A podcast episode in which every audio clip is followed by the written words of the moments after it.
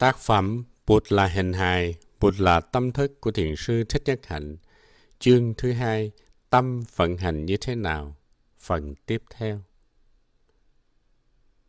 Bốn thức tương tác như thế nào? Bây giờ khi đã có tên gọi của bốn thức, chúng ta có thể thấy được sự ảnh hưởng và tác động qua lại của chúng.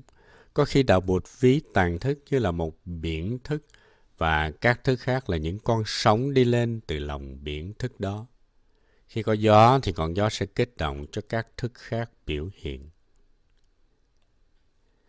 Tàn thức là cái căn bản, là nền tảng, là gốc rễ. Từ nền tảng căn bản này mà ý thức biểu hiện và hoạt động. Đôi khi ý thức cũng nghỉ ngơi và trở về lại tàn thức. Trong trường hợp này, tàn thức là khu vườn và ý thức là người làm vườn. Mạt na cũng nảy sinh từ tàn thức, nhưng rồi quay trở lại ôm lấy tàn thức và xem tàn thức như tài sản, như đối tượng thương yêu của nó. Cứ như thế suốt đêm ngày. Vì vậy mà Mạt na còn được gọi là tình thức.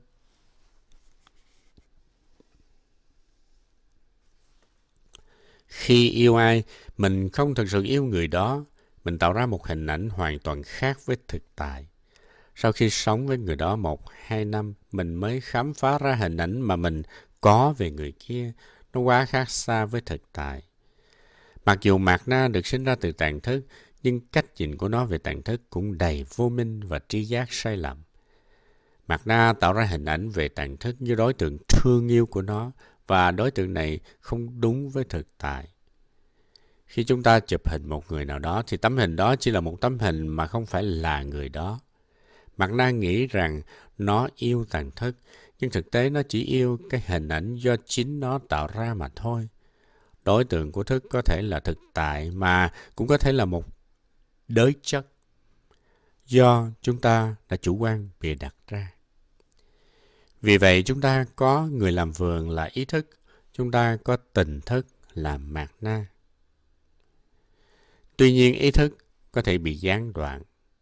Chẳng hạn như khi ngủ mà không mộng mị hay là khi bị hôn mê thì ý thức hoàn toàn ngưng hoạt động. Khi chúng ta đi vào một trạng thái định nào đó thật sâu, ý thức cũng ngưng hoạt động hoàn toàn. Không suy nghĩ, không hoạch định, không gì cả. Tuy nhiên tàn thức vẫn tiếp tục hoạt động. Thiền hành sâu cũng có thể như thế. Khi chúng ta đi, tàn thức vẫn tiếp tục làm việc, nhưng chúng ta không ý thức về điều đó. Ý thức có thể hoạt động độc lập mà cũng có thể cộng tác với tiền ngũ thức. Giả sử chúng ta đi xem triển lãm, đứng trước một bức tranh thì nhãn thức chúng ta hoạt động. Có thể giây phút đầu tiên nhãn thức nhìn vào tác phẩm nghệ thuật mà không có một chút suy nghĩ hay là đánh giá nào. Nhưng thấy được đối tượng ngay trong lòng sự vật chỉ kéo dài được một sát na, một giây phút rất là ngắn ngủi. Ngay sau đó những kinh nghiệm trong quá khứ đi lên cùng với những đánh giá, phán xét, cái này như thế này, như thế kia, đó là sự cộng tác giữa hai ý thức, giữa hai thức, đó là ý thức và nhãn thức.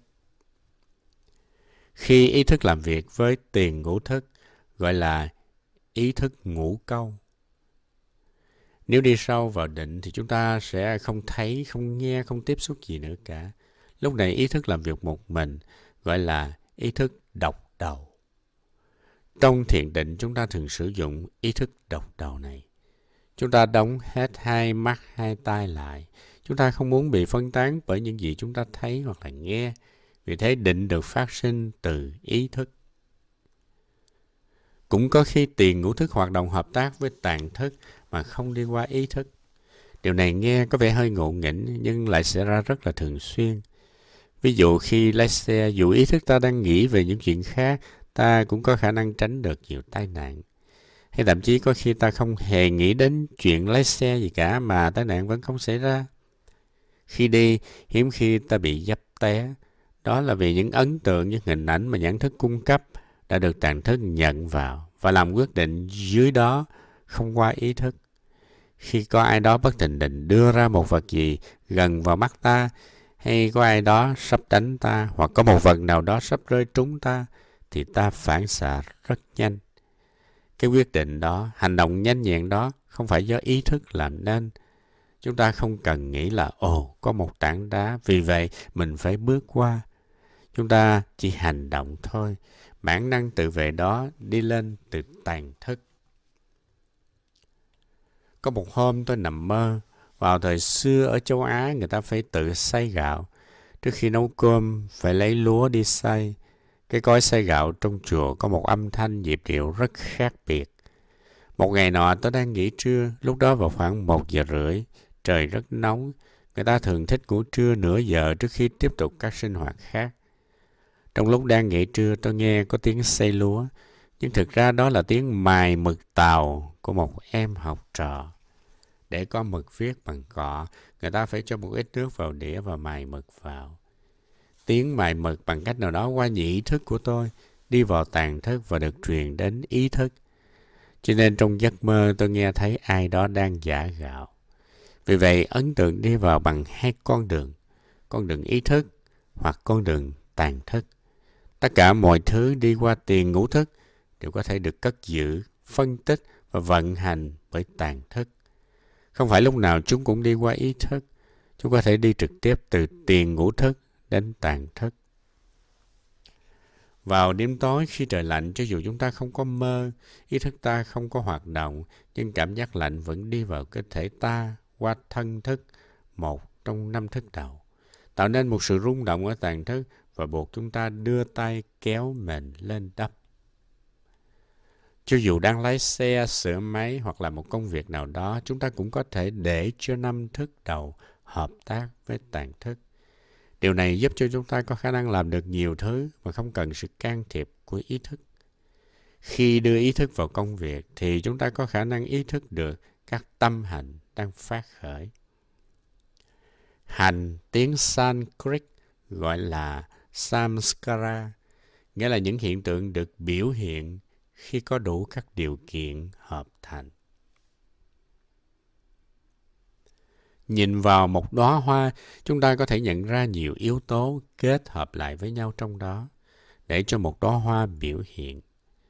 Chúng ta biết rằng nếu không có mưa thì sẽ không có nước và như thế hoa không thể biểu hiện được. Chúng ta thấy mặt trời cũng có mặt trong đó, đất đai, phân bón, người làm vườn, thời gian, không gian và nhiều yếu tố khác nữa kết hợp lại để cho đóa hoa biểu hiện. Đóa hoa không thể tồn tại biệt lập. Đóa hoa là tập hợp của nhiều yếu tố, đó là hành. Mặt trời, mặt trăng, sông núi, tất cả đều như thế cả. Tất cả đều là hành. Từ hành nhắc nhở chúng ta rằng không có một cái gì tồn tại biệt lập. Chỉ có nhiều yếu tố kết hợp lại để cho một cái gì đó biểu hiện mà thôi. Là một hành giả thực tập theo giáo lý đạo Bụt, chúng ta có thể tự luyện tập để khi nhìn vào sự vật, chúng ta thấy được tất cả đều do nhiều yếu tố, nhiều nhân duyên kết hợp lại mà thành. Chúng ta biết rằng tất cả các pháp luôn luôn biến đổi, chư hành vô thường. Vô thường là một trong những then chốt của thực tại, bởi vì mọi thứ đều đổi thay.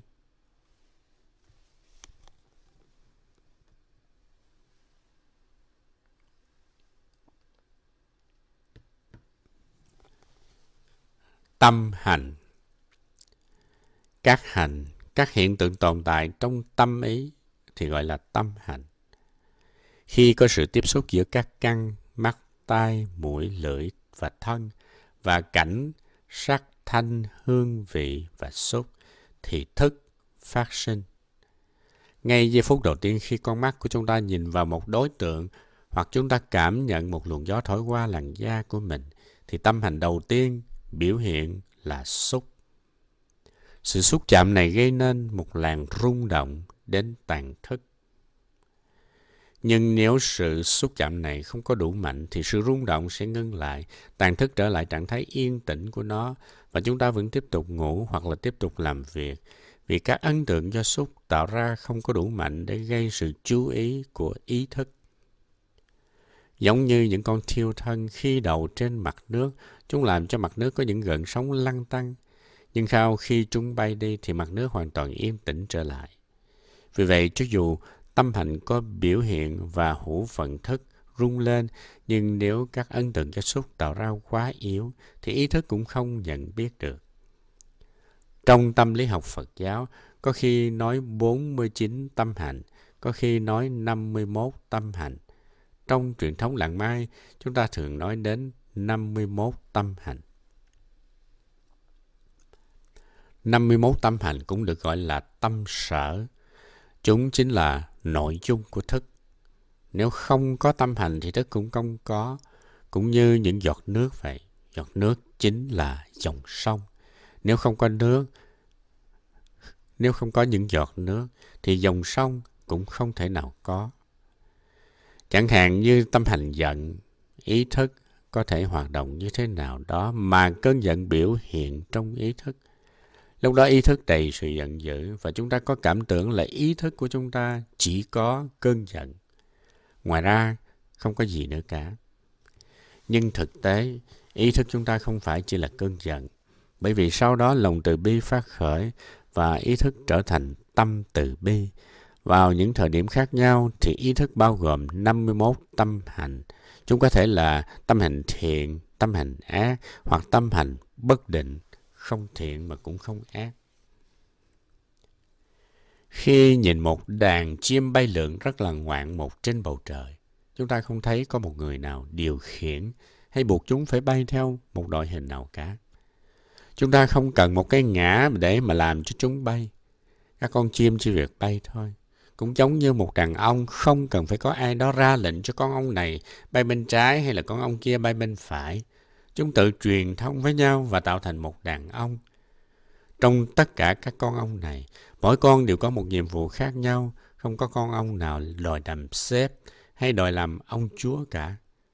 Con ong chúa cũng không phải là chủ. Chức năng của nó chỉ là để đẻ trứng. Nếu chúng ta có một đoàn thể thực tập vững chãi, một tăng thân đẹp, thì chúng ta cũng hành xử giống như một đàn ông vậy. Trong đó từng cá nhân làm nên cái tập thể mà không cần có một ông chủ hay là một ai khác chỉ đạo. Khi chúng ta nói trời mưa, tức là chúng ta muốn nói đến cơn mưa đang xảy ra. Không cần có một ai đó ở trên kia làm ra mưa, không phải có mưa rồi, có ai đó làm cho mưa rơi. Thực ra, nói mưa rơi nghe rất buồn cười bởi vì nếu không rơi thì sẽ không có mưa. Mưa là rơi mà. Cách nói của chúng ta thường có một cái chủ thể đi kèm với lại một động từ. Vì vậy chúng ta thường dùng từ trời khi mà chúng ta nói trời mưa. Trời là chủ thể, là người làm ra mưa. Nhưng nếu nhìn sâu chúng ta sẽ thấy không cần có người làm ra mưa mà chỉ cần mưa thôi. Mưa và rơi là một. Hành động của chim và chim là một. Không có một cái ngã, một ông chủ nào tham dự vào đó cả. Có một tâm hành gọi là Vitaka, tầm, nghĩa là truy tìm, suy nghĩ. Khi dùng động từ suy nghĩ, chúng ta cần một chủ thể đi với một động từ đó, như tôi nghĩ, quý vị nghĩ, anh ta nghĩ. Nhưng sự thật, chúng ta không cần có một chủ thể để cho suy nghĩ nó phát khởi đâu. Suy nghĩ mà không cần có người suy nghĩ, điều này hoàn toàn có thể xảy ra được. Suy nghĩ là suy nghĩ về cái gì, nhận thức là nhận thức điều gì, nhận thức và đối tượng nhận thức là một. Khi ông Đề Cạc nói, tôi suy nghĩ, tức là có tôi đây. I think, therefore I am. Quan điểm của ông ta là nếu tôi suy nghĩ thì phải có một cái tôi để cho suy nghĩ được hình thành. Khi tuyên bố tôi suy nghĩ, ông ta tin rằng ông ta có thể chứng minh được có một cái tôi tồn tại. Chúng ta có một tập khí rất mạnh là tin vào một cái ngã. Tuy nhiên khi quán chiếu sâu sắc, chúng ta có thể thấy được chỉ có suy nghĩ mà không cần người suy nghĩ. Không có người đứng đằng sau suy nghĩ đó, chỉ có suy nghĩ thôi. Chừng đó là đủ rồi. Bây giờ nếu có ông Đề Cạc ở đây, chúng ta có thể hỏi ông ta. Này ông Đề Cạc, ông nói là anh suy nghĩ, tức là có anh đây. Nhưng anh là gì? Anh là suy nghĩ của anh. Suy nghĩ là đủ rồi. Có một suy nghĩ biểu hiện mà không cần có một cái ngã đứng ở đằng sau cái suy nghĩ ấy. Suy nghĩ không cần có người suy nghĩ. Cảm giác không cần có người cảm giác. Khi không có ngã thì cái giận của mình là gì? Đó là đối tượng để ta thiền quán. Tất cả 51 tâm hành phát khởi và biểu hiện không có một cái ngã nào đứng đằng sau để sắp xếp cho cái này hay là cái kia biểu hiện. Ý thức của chúng ta có tập khí là dựa trên ý niệm về ngã, về mặt na. Nhưng chúng ta có thể thiền quán để ý thức thêm về tàn thức của chúng ta. Tàn thức cất giữ những hạt giống của tất cả các tâm hành mà hiện thời không biểu hiện trong tâm mình. Khi thiền quán, chúng ta tập nhìn sâu để đem ánh sáng và sự hiểu biết vào cách nhìn nhận sự vật của mình. Khi chúng ta đạt được cái nhìn vô ngã thì vô minh không còn. Đó là sự chuyển hóa. Trong truyền thống đạo Bụt, hiểu sâu mang đến sự chuyển hóa. Khi đạt được tuệ giác vô ngã thì mặt na thức, ý niệm tôi là sẽ tan rã và chúng ta sẽ đạt được tự do, hạnh phúc ngay trong giây phút ấy.